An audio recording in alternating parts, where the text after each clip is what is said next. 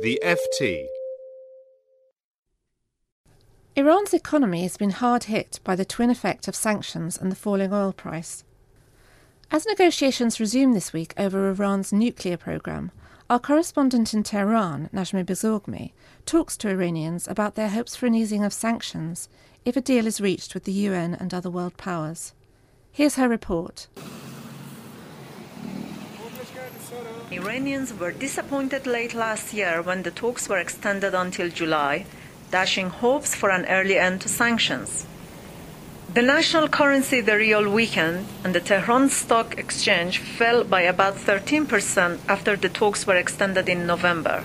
Iran's Supreme Leader Ayatollah Ali Khamenei has suggested that even if the talks are successful, sanctions are unlikely to end quickly, and that Iranians need to be ever more self reliant. Omid, a 40 year old private sector businessman, does not blame international sanctions for all Iran's economic problems. The falling oil price is obviously a factor, but he hopes a deal can help boost his aquarium services business. اگر یه توافق هسته بین ایران و پنج و اضافه یک بشه حداقل یه ثباتی برای قیمت دلار ایجاد میشه که برای بیزنس هم خیلی بهتره If there is an agreement between Iran and the 5 plus 1, there will be at least stability in the prices of US dollars, which can help improve business and can bring about improvement in the country's economy. But for most Iranians, it is high inflation that hurts the most. When the centrist President Hassan Rouhani swept to power in the summer of 2013, inflation was about 40%.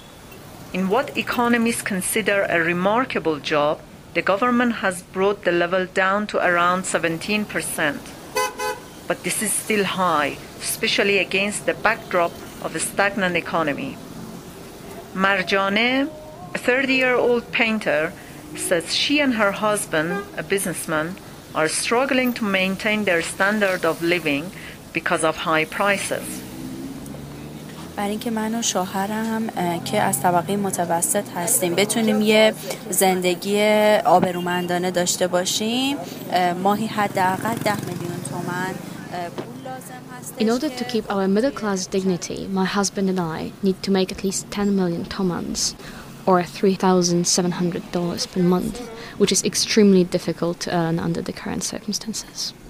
The government says the first signs of growth have begun to emerge.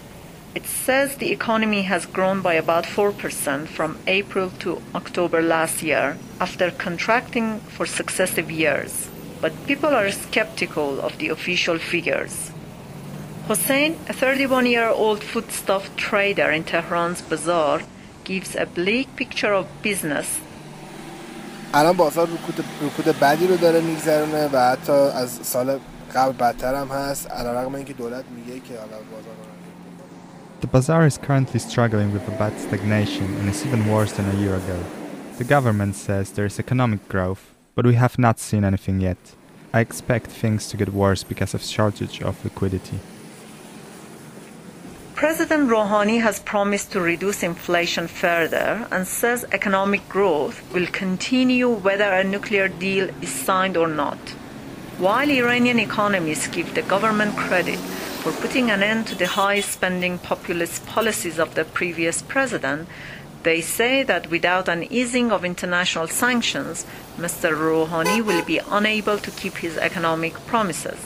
Najmeh Bozorgmehr, Financial Times, Tehran.